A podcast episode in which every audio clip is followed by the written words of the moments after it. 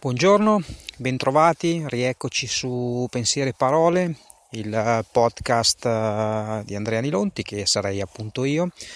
Dunque, oggi continuo a parlarvi di, della parola preoccuparsi perché mh, dopo il podcast uh, di ieri mi è giunto un commento di un imprenditore che mi diceva sì Andrea tutto giusto ma cosa vuol dire preoccuparsi ho capito che devo fare qualcosa ma non so cosa la situazione è drammatica e io sono molto preoccupato della situazione ora Cosa vuol dire eh, fare prima? Vuol dire intraprendere tutte quelle azioni che sono sotto il vostro pieno controllo al 100%, evitando i pensieri che vi portano a mh, mm, futuro o passato perché questi pensieri portano solo preoccupazioni ma di fatto eh, non innescano nessuna azione positiva. Quindi cosa potete fare in questo momento di crisi in cui magari i clienti non vi chiamano vi saltano gli ordini e dove tutto è un po' problematico?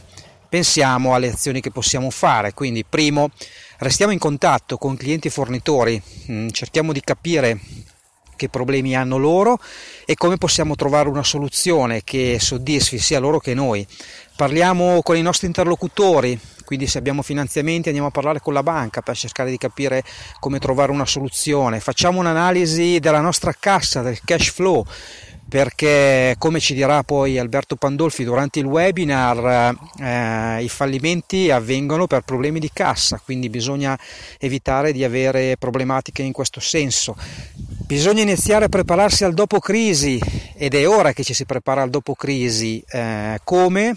Mm, impostando una strategia di marketing efficace.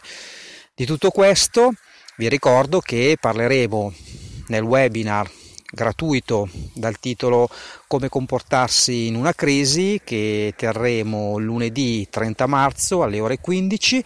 Eh, per chi fosse interessato mi può contattare per avere le informazioni necessarie e, e collegarsi ed ascoltare quello che avremo da dire io e Alberto, che saranno suggerimenti pratici e reali con un piano d'azione che poi invieremo a tutti i partecipanti al webinar in maniera tale che così tutti quanti potrete smettere di preoccuparvi inutilmente della situazione e iniziare a preoccuparvi in maniera efficace della vostra azienda.